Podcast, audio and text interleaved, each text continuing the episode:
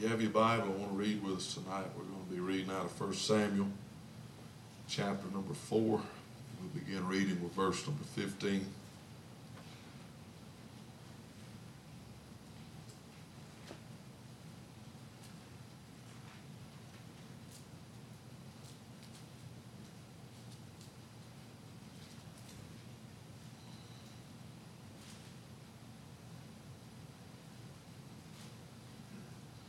I testifying after Brother Clint got through preaching the other night. Uh, somehow uh, got on this story that how that God had changed me in the study one evening.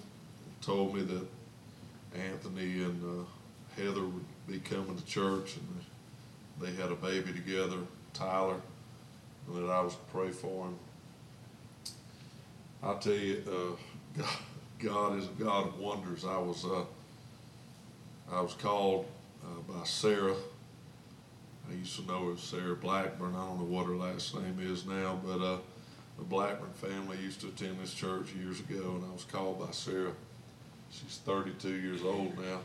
She was probably 15 at the time that I last seen her. We took her to youth camp uh, with us. And she just a a very young teenage girl, but uh, she's a mom of her own and got children. Her aunt died. She called and asked me would I do the funeral. And I, I thank God that in that family, as bad as it is, I tell you, it's not that they're bad people. They're just in, they're just heaped in bad sin, and uh, that there's a sliver of hope. If God can just get a a little crack in the door, like Brother Daniel was saying, to shine the light.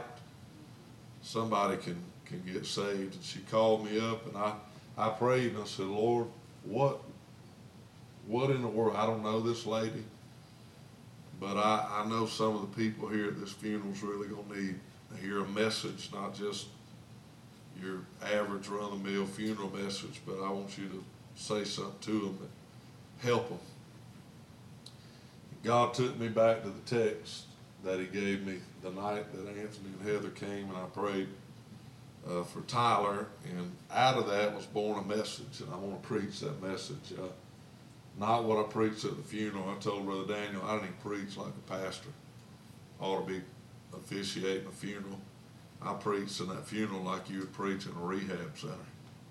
I got right down, nitty gritty. I talked really plain to them. And uh, believe it or not, Sarah's dad in the funeral, or at, after the funeral, come up with tears in his eyes and put his arm around me and pulled me up close and hugged me. And he said, if ever God spoke to a man about a family, talked to us and gave us a message we needed to hear, he said, man, that was that was much needed. And he said, you're going to see me at your church. He said, I, I'm coming. He said, I, I, I appreciate you willing to, to preach the truth in a setting like this. It was his sister that had passed away. So uh, anyway, God, God did work. God did move. I, I believe he wants me to preach this tonight. I expounded on it, and God's shown me a lot of truth in it that pertained to the church, not just the lost. 1 Samuel chapter number 4, beginning with verse 15. Now Eli was 90 and 8 years old, and his eyes were dim that he could not see. The man said unto Eli, I am he that came out of the army, and I fled today out of the army. And he said, What is there done, my son? And the messenger answered and said, Israel is fled before the Philistines, and there hath been also a great slaughter among the people. Thy two sons also, Hophni and Phinehas, are dead the ark of God is taken. And it came to pass when he made mention of the ark of God that he fell from off the seat backward by the side of the gate, and his neck brake, and he died. For he was an old man and heavy. And he judged Israel forty years, and his daughter in law, Phinehas, his wife, was with child, near to be delivered. And when she heard the tidings that the ark of God was taken, and that her father in law and her husband were dead, she bowed herself and travailed, for her pains came upon her.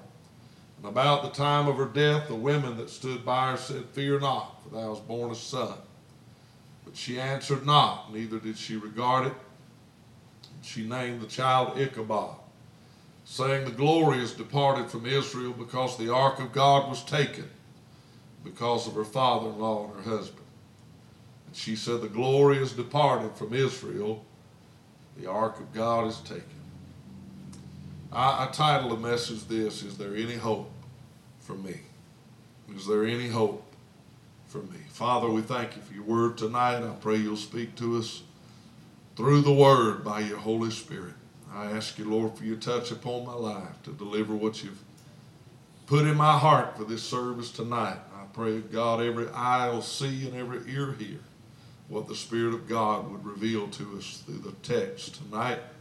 And God, touch us around this altar. There are many needs represented in this house, and you're a God who's able to do exceeding abundantly above all we can ask or even think. You're a God of miracles. You're a God of signs and wonders. Touch us and help us tonight is our prayer, and we ask it together in Jesus' name. Amen. So good to see Sister Hannah and Brother Taylor come in tonight. Amen. There's an awful backdrop to this story that I read into your hearing tonight. Eli is the high priest of Israel. All it tells us in our text is that he's an old man and he's heavy, that his eyes are dim. He's 98 years old, but the, the backdrop to the story is that he is indeed the high priest of Israel, and his two sons, Hophni and Phinehas, serve with him in ministry in the office of a priest underneath him. The Bible said that they were wicked men, men of Belial. They slept with women, the Bible said, that gathered in the very door of the tabernacle, if you could imagine that. That, that was the kinds of things that happened in pagan temples. If you went to the temple of Diana, you would have seen an image of Diana, who was a pagan god, a god of fertility. Harlots would lie at the very door of the temple, and men would lie with those harlots uh, as they honored uh, a god of fertility. Uh, she was a sexual, provocative goddess.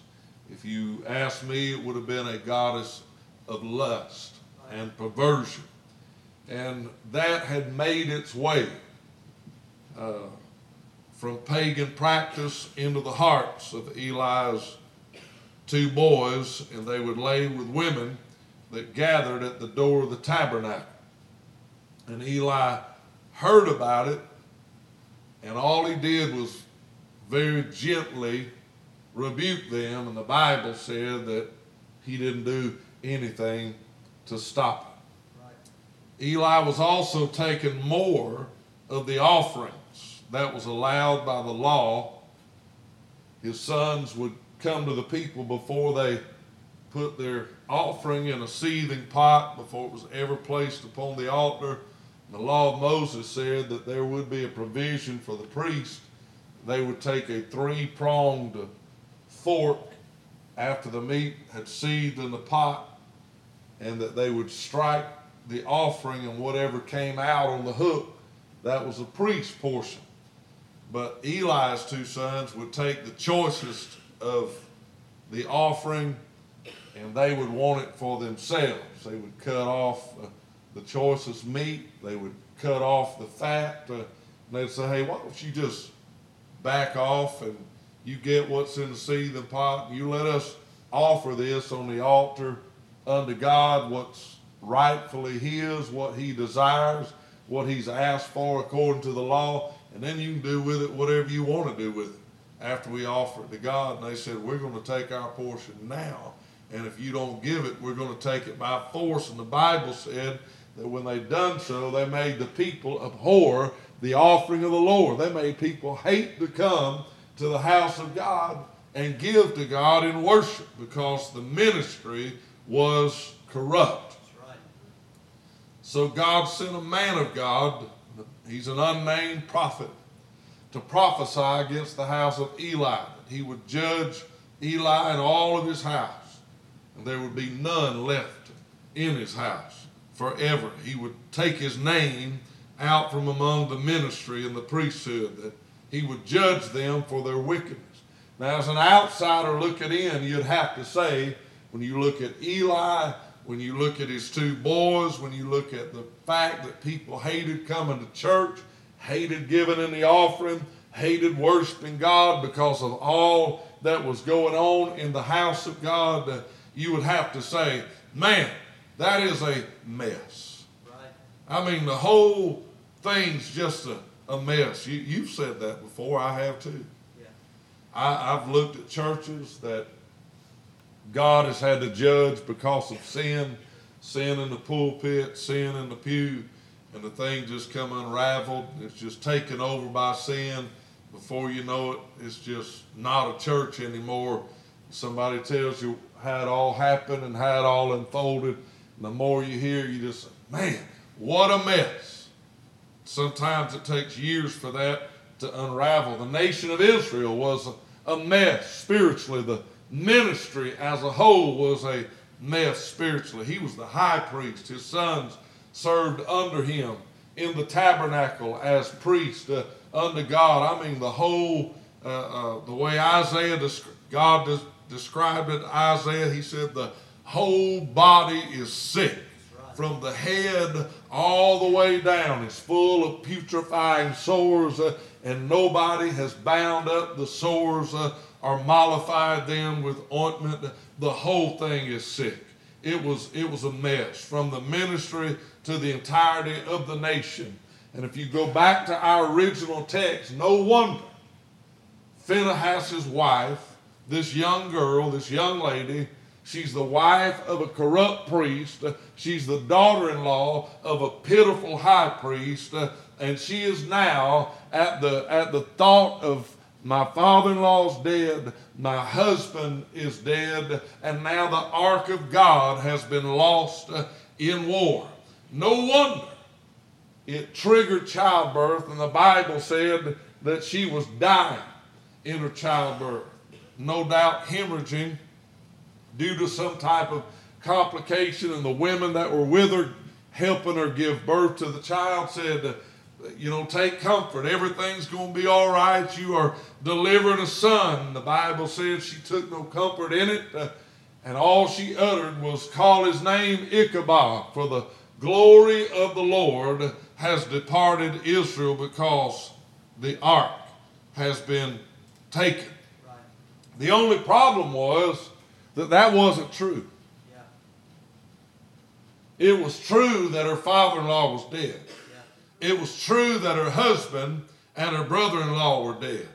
It was true that the ark of God had been taken and that they had lost the battle against the Philistines. But the part that wasn't true was that the glory of God has departed from Israel.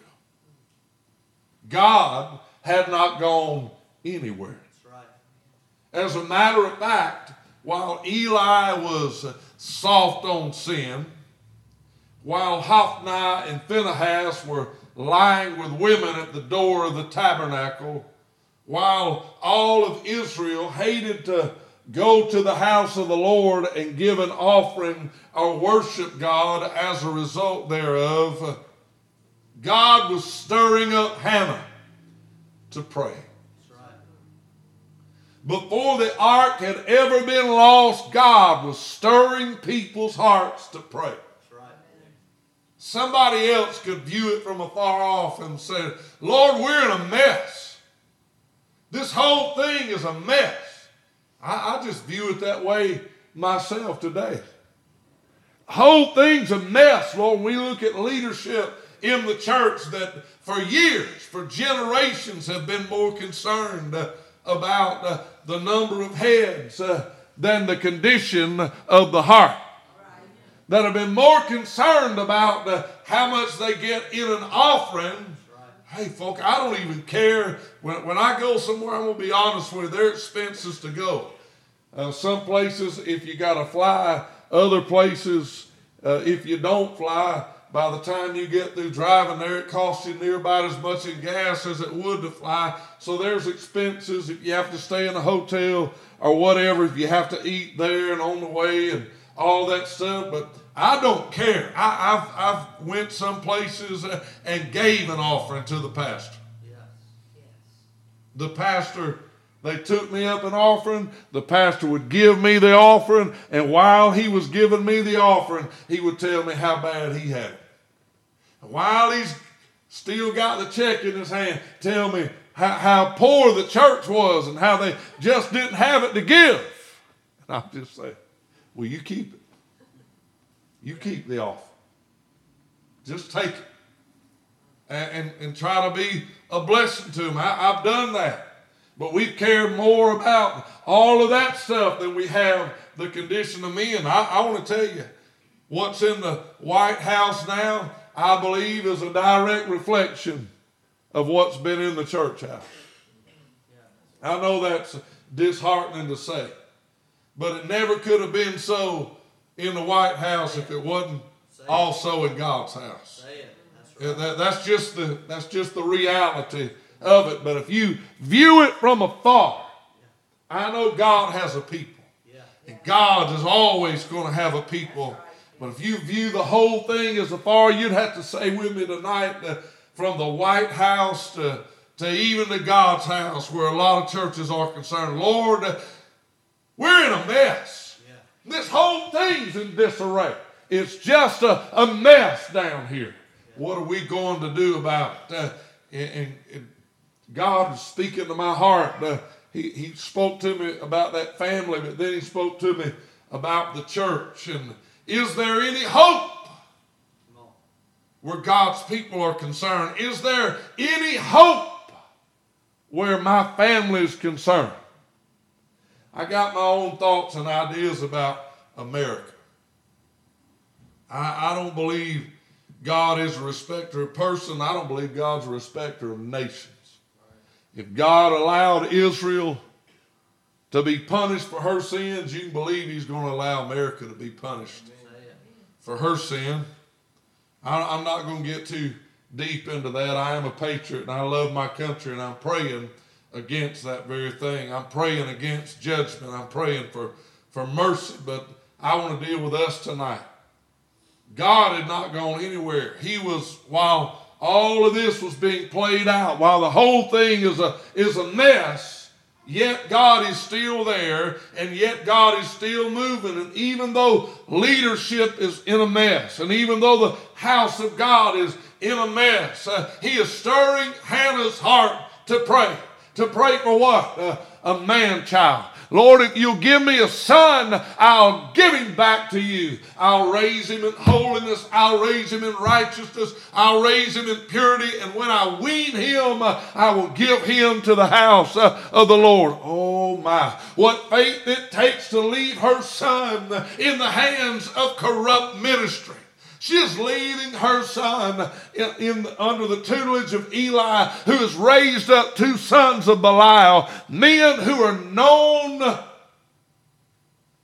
don't know what you'd call them, fornicators, yeah. adulterers. Yeah. They're known to be that. You imagine leaving your baby boy knowing that that's what the house of God. She in her mind is not giving him to Eli. She's not giving him to Hophni and Phinehas. She is giving her son over to Jehovah. God Almighty, the righteous and the Holy One of Israel. She indeed does that, and God began to speak to him at a very young age. And God raised Samuel up, and the Bible said, made him a prophet, and that not one word that Samuel ever spoke did God let one word fall to the ground. Right. Meaning everything Samuel said, God brought it to pass. Right. He was a man of God. While all this is going on, God is stirring Hannah's heart to pray. He's then raising up Samuel right there in the midst of all of that corruption. God is raising up a prophet indeed. All that gives me hope. Yeah. You can't pass judgment on an entire denomination. You can't pass judgment uh, on an entire church body. if the pastor's gone bad, you can't judge or write off uh, that whole denomination. Well, they go to so and so's church. Uh, all them's going to hell. Probably not. Come on. Say it. Probably not, because right in the middle of all this mess, right in Eli's house, he's raising up a true prophet. Somebody said, Look at his boys. Uh, look at his life. He's grown soft uh, in his old age. He won't rebuke sin. He's eating offering that don't belong to him. Uh, oh, I wouldn't let my boy be raised in that house. Uh, she gave him to God and left the end results to God. God's raising Samuel up, not Eli. He was then uh, under Samuel's tutelage uh, and under Samuel's hand. Uh, God would raise up David as a young boy to take the place of a backslidden king, King Saul. So even though things may look to be a mess on the surface, you've got Saul, who was a backslidden king. You've got Eli, who's in pitiful shape. You've got those two sons of his. God's still moving. God's still working. You don't have to name that boy if you could speak to that young girl. You don't have to name that boy Ichabod because God hasn't left. God is still here. Right. Glorious days are ahead. She just couldn't see it. And I want to tell you the rapture is upon us, and, and God is coming back after a glorious church. He said, In the last days, saith God, I'll pour out of my spirit upon all flesh. That's right. Glorious days uh, are still ahead, but some can't see it. I haven't resigned to give in to the darkness. Say it. That's right. I haven't. I haven't resigned that there's no hope for the church. We can't have revival. Look at the shape the world's in. The world don't have anything to do with the church seeing God's hand move. Not one thing at all. The harlot can't stop me from praying. Corruption in leadership, Samuel would tell you, what's that got to do with God talking to you? Corruption in leadership. Uh, He's right there in Eli's house. It's probably been years since Eli's heard the voice of God, but Samuel's in that house, and Sa- Eli's in one bedroom, Samuel's in another, and Samuel can hear God, and Eli can't. Yes. Come on. Good preaching. Good preaching. I'll never forget years ago, I was staying at mom's house. We were living for God, my sister wasn't. I was laying on the couch, Kim and the babies were in one bed. I think one one of them sleeping with mom and dad, one with Kim, and I was in there on the couch asleep. I had before I went to bed, I can remember pacing the floor, pacing the floor, praying, talking to God, speaking in tongues got tired, laid down, went to sleep, sound asleep. My sister come in sometime wee hours of the morning, slipped in, went back to her, her bedroom, and I don't know what time it was, about three three o'clock in the morning. I hear screaming and hollering and crying. She's waking me up. Wake up, wake up, wake up. I said, What's wrong? What is it? What's happened?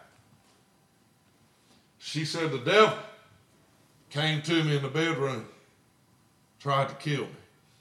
I said, What do you mean? She said, I went in the bedroom. I laid down to go to bed. I turned the light off.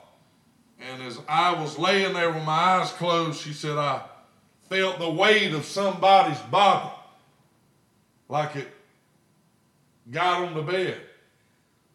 And she said, before I could move or scream or do anything, it had leaped up on top of me and felt like two knees pressed against my shoulders and two hands wrapped around my throat, and I couldn't breathe, and I couldn't scream, and I couldn't say anything. She said, but in my mind, I was begging God to help me, and she said, I was able to squeeze out a whisper, and I whispered, Jesus.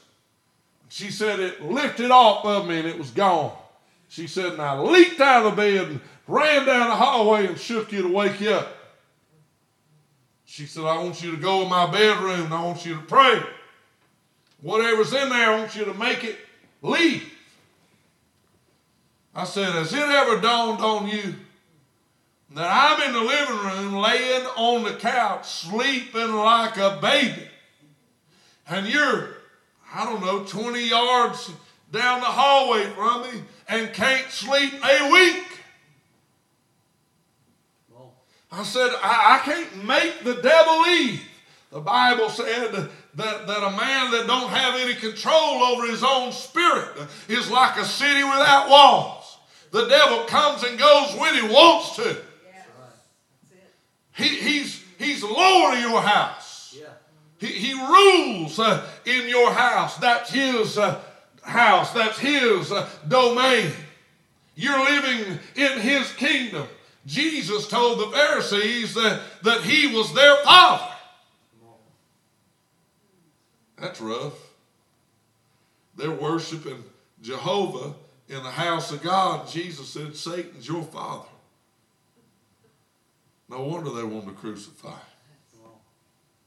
But I told her, I said, I can't make him leave. She said, What do you mean you can't make him leave? I said, I can pray all in this room.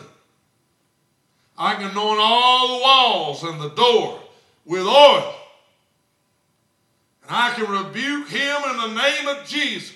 But when I walk out of here and go back in there and lay down on that couch, he can come right back in here and sit down on your chest again because you're not born again.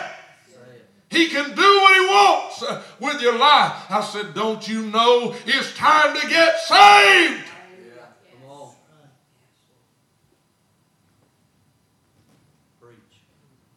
I'm telling you, right in the house of Eli, God's speaking in one bedroom, and Eli can't hear him in the next. I want to tell you, God's talking. That's right. Some people don't hear him, but God's talking. Yeah. God's always talking. That's right. When the Holy Ghost came to this earth, I want to tell you, he came talking. As soon as he descended upon the church, uh, they were speaking in other tongues, uh, meaning God was talking, and he's still talking Yeah. to those uh, that belong to him, to those that are of the household of faith. Glorious days were ahead, but that girl couldn't see it. All she could see was corruption. All she knew was present day judgment was at hand. She didn't realize mercy was also a part of God's plan. Listen to Jeremiah 29.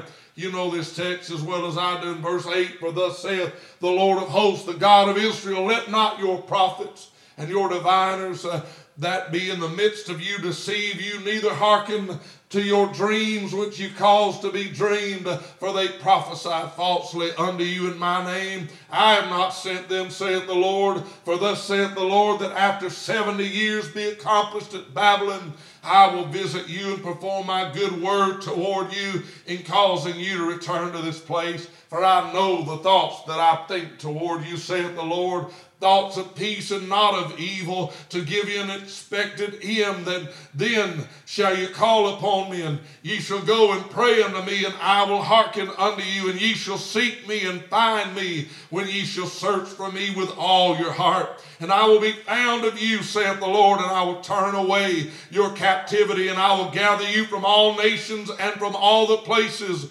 whither I have driven you, saith the Lord, and I will bring you again into the place whence I caused you to be carried away captive. Uh, God spoke that through Jeremiah to a corrupt uh, ministry, to a corrupt and sinful people and nation, and it was Daniel and, and, and Hananiah and Mishael and Azariah, those three friends that we called the three Hebrew boys, they were carried away into Babylonian captivity just teenage boys, but Daniel, an old man in his late 80s, uh, read the word of the prophet Jeremiah that after 70 years uh, I'll cause you to return. He, he, was, uh, he, he had lived long enough to see the fulfillment uh, of God's prophecy on both ends. Uh, he saw judgment, uh, but he also saw glory.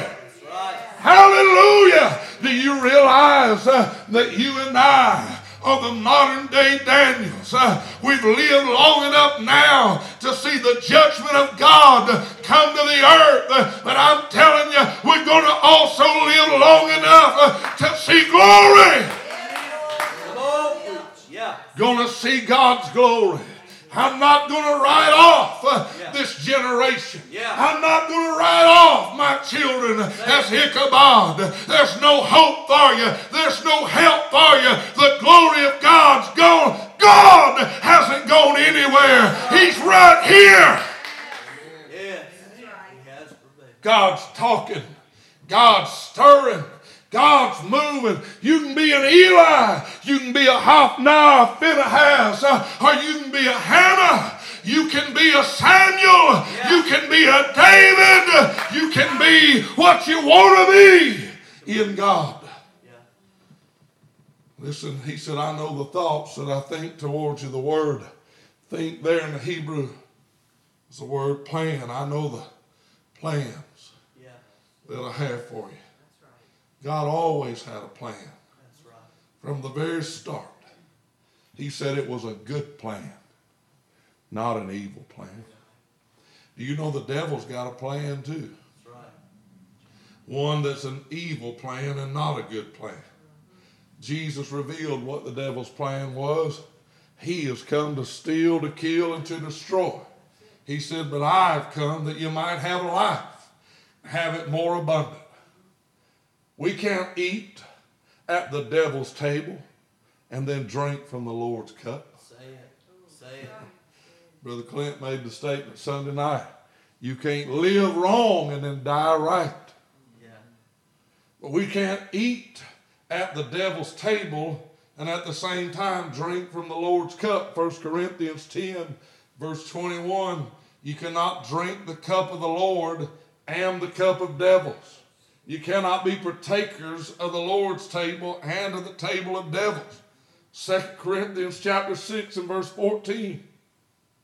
Be ye not unequally yoked together with unbelievers. For what fellowship hath light, or, or what fellowship hath righteousness with unrighteousness? And what communion hath light with darkness? What concord hath Christ with Belial? What part hath he that believeth with an infidel? What agreement hath the temple of God with idols? For ye are the temple of the living God, as God hath said, I will dwell in them and walk in them. I will be their God, and they shall be my people. Wherefore come out from among them and be separate, saith the Lord, and touch not the unclean thing, and I will receive you, and will be a father unto you and ye shall be my sons and daughters, saith the, the Lord Almighty. I'm just trying to tell you, in the midst of a mess, God has a plan. In the midst of this mess, uh, there is hope. I'm not writing my children or grandchildren off as Ichabod. Yeah. I won't leave a world without hope. Uh, I won't preach to a church uh, that has no hope. Yeah. I won't do it because it's not God's word and that's not God's plan.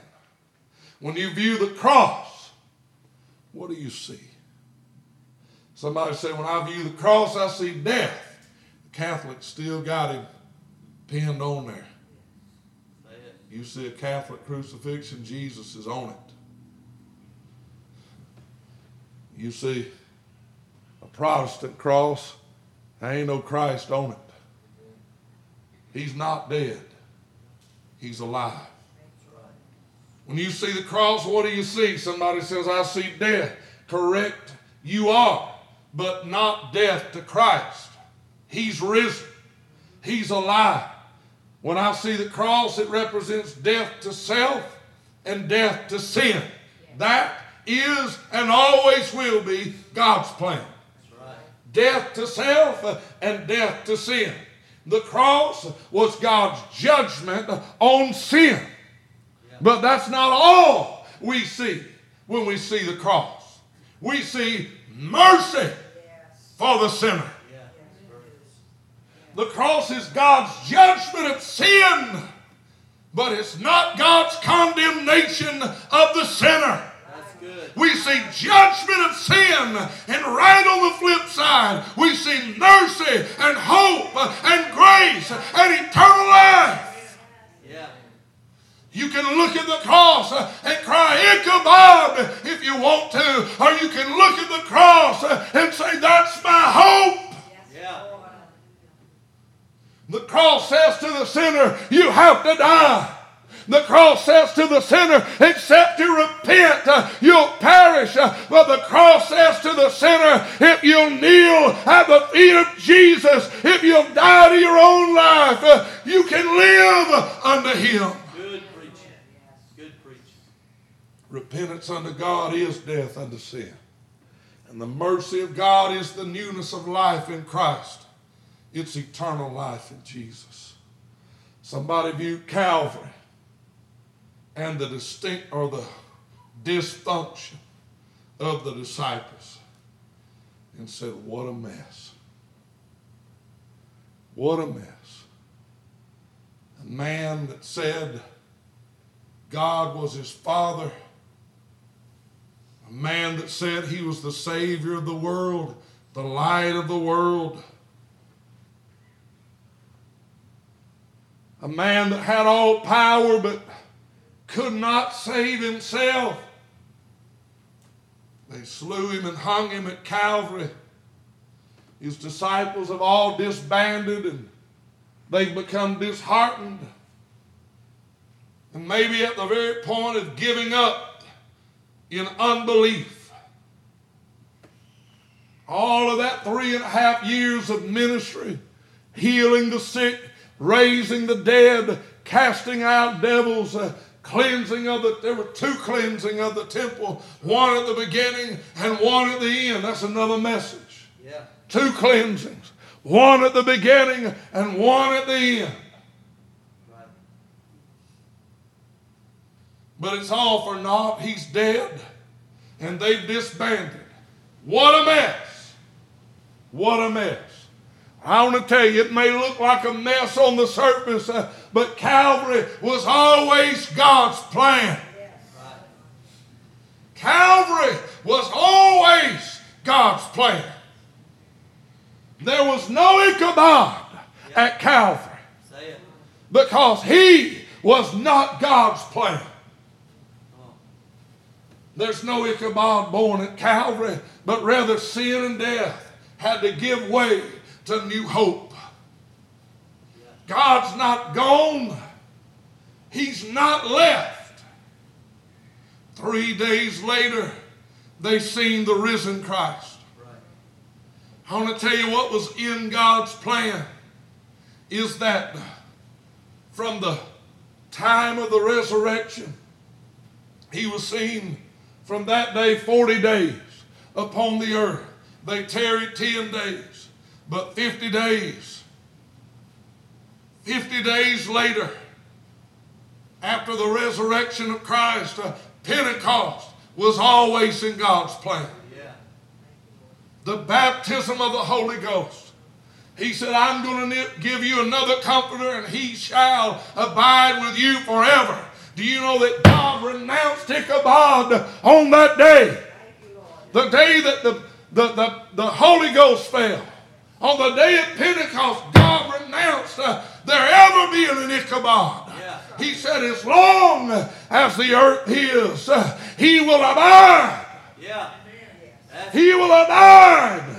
We sing the song, He abides, uh, He abides, uh, hallelujah, He abides. How do I know He abides? Is because God said He would never leave me. Right. He'll never leave you. He'll never forsake you. You can't write this generation off. You can't write the ministry off. You can't write an entire denomination or even a church body off because the pastor's gone rotten. There's somebody in that house that God's going to talk to. There's somebody in that house God is going to raise them up. Good preaching. If the ministry, if the ministry's corrupt, he'll raise them up in that house and send them out. Yeah. I ain't saying they'll become what the head is. I'm just telling you, you can't write all them people off because the pastor ain't right. You can't write all the churches off that's got AG on the sign, or write all the churches off that's got Church of God on the sign because the leadership in a national office has gone corrupt. You can't do it. God hasn't done it. Is there any hope for me? The Bible says there is. Yeah. Good preaching. I preached that funeral Monday. I knew a little bit about what it could be like or might be like. Sister Sharon told me weeks back she had met a young lady that the story went back way back when Chance was a little boy. Getting rid of some of his stuff and met a young mother and giving him a backpack or giving her a backpack, a bunch of Chance's stuff, clothes, shoes, backpacks. She run into that girl again, Piggly Wiggly or somewhere. They recognized one another. Got she said, I just cleaning my closet out and I run across that backpack. Had your son's name on the back of it, Chance. And I thought about you. And I thought about you talking to me about the Lord. And I thought about what a mess my life's in and about how I need God. She said, Here it is the next day. I, I, I, I meet you. And they were talking about that. So Sharon invited Bible to church, and she hadn't been yet. And I was telling her, I said, I asked her the other Sunday night, I said, You remember Sarah Blackburn? I don't know if she could remember back that far to know who I was talking about. I, I said, Anyway, I said, Sarah's aunt died. I said, uh,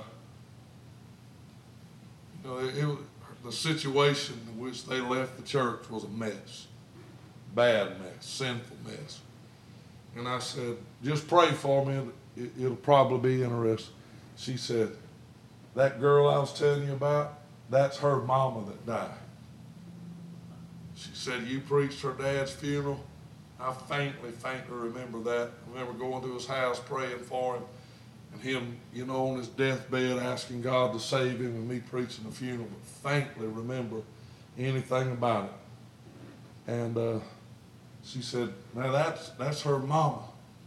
So her and Sarah were cousins. You talking about small world. Talking about in a mess, God giving a family a sliver of hope. Anyway, I I went. I was just standing there next to the next to the casket, a little ways apart from it. All of a sudden, I'm looking at my Bible, looking over the obituary, thinking how I'm going to do the order of service, and I hear a bunch of commotion going on. And one, Danielle brings a, her son's girlfriend. Listen, they're they're all on meth. I'm just going to be honest with you, okay? Everyone, Sarah wasn't. Her husband wasn't. There's a few there. So there's dad. There's a few on up in age that were just friends. Very few. But the majority of them, if there's 50 of them there, I'd have said 30 of them were, were all on meth. Rough. Shriveled up. That's, that's part of the deal. Shriveled up, dried up, dingy, oily, greasy, dirty, nasty sores on them. It, they, they looked the part. I heard screaming and hollering and cussing. And I, I turned and looked, and one of Danielle's cousins has got that son's girlfriend by the hair of the head. Son's girlfriend had slept with Danielle's cousin's husband. Danielle's cousin said, I told you not to bring her to this funeral, that if I got around that girl, seen her, I was going to beat her face in. That's the G rated version of what was being said. It was every, it's in front of the casket, right there. She had her by the hair of the head.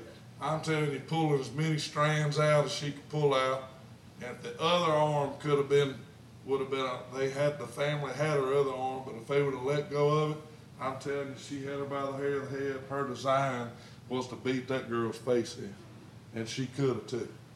Danielle's cousin is rough and tough. She got a long reputation. I've known her a long time. It wouldn't have been her first. Probably won't be her last.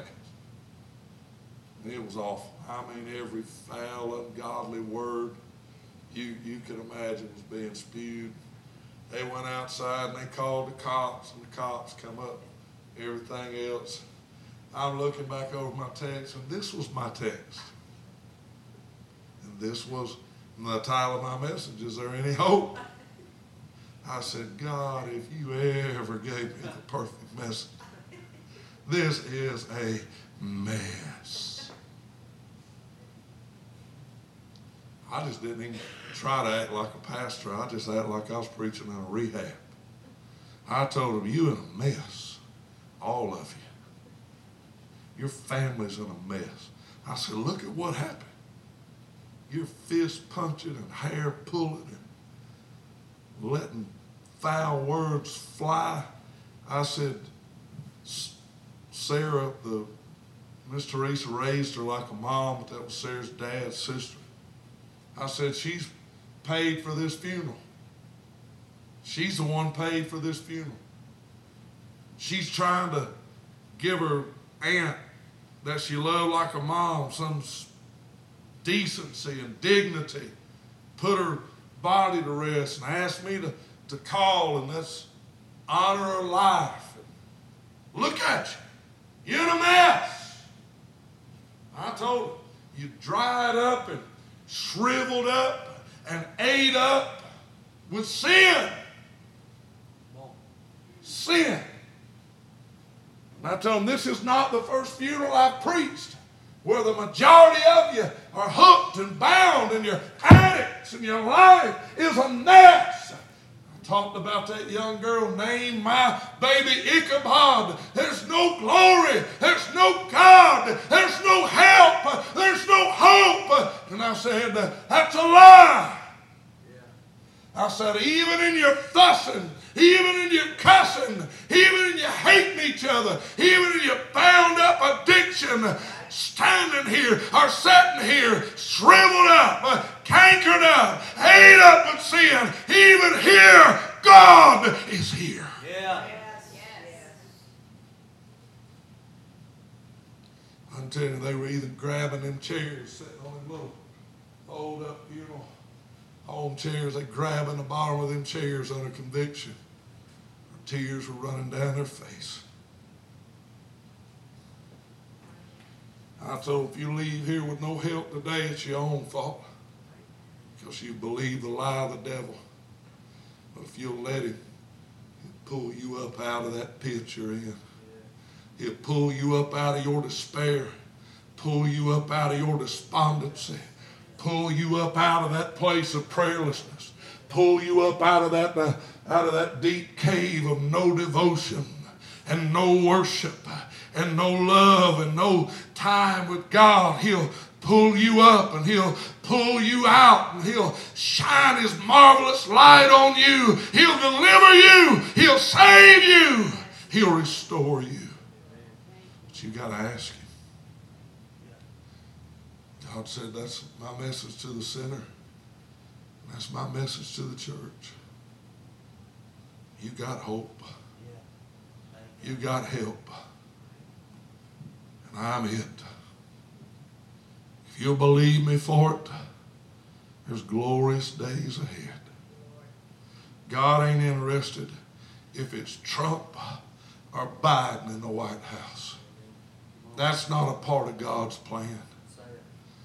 Amen. Jesus is going to sit on the throne. King of kings and Lord of lords, and the kingdoms of this world will become the kingdoms of our God, and the church is going to reign and rule with him. I'm not interested in who's saying what in Washington. I'm like Samuel. I'm interested in hearing his voice. Yeah.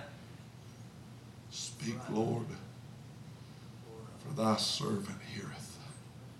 Hallelujah. Imeke shandarabo kusanderebeye.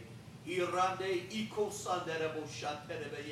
Irande debeku. Ira kushanderebeye.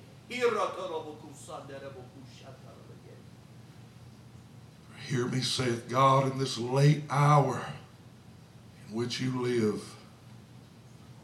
And know that this hour is very late. And know that you live in gross darkness. For the earth has grown corrupt.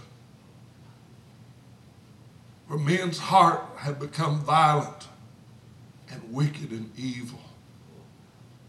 And the darkness has engrossed them. This is not my plan for you, saith God. You're not children of the night. You do not walk in darkness. You're children of the day. Walk in the light. For I am your light. And my light is shining upon you in this dark hour, saith God. You are my hope. You are my help. You are my deliverance to those who are bound to those who walk in darkness, you are the light of the world. You are the salt of the earth. I called you in this hour to arise and shine, saith the Lord. For the help and the strength of my countenance is upon you. You have my word and my promise that I will not leave you, that I will not forsake you. Know that you are not alone for I am in your midst, and I will not fail you in this hour. You will see my glory, and I will rapture you in my power, saith God. Hallelujah. Hallelujah. I want you to meet me at this altar tonight. I want you to denounce the notion that Ichabod even exists. I refuse. I refuse to be labeled an Ichabod generation. I refuse to believe that Ichabod is, that he even exists. God is in our midst, and I want to see his glory. I want to see his glory. Amen. Come on, many as well. Let's fill this altar up tonight. You have a need in your life. You need to be saved. He's here tonight as a Savior. If you need to be healed in your body, I'm a living testimony that my God is a healer. He'll put his hand upon you. He'll, he'll restore health to your body. You need the baptism of the Holy Ghost, that promise. It's unto you, it's unto your children. It's unto all them that are afar off, even unto as many as the Lord our God shall call.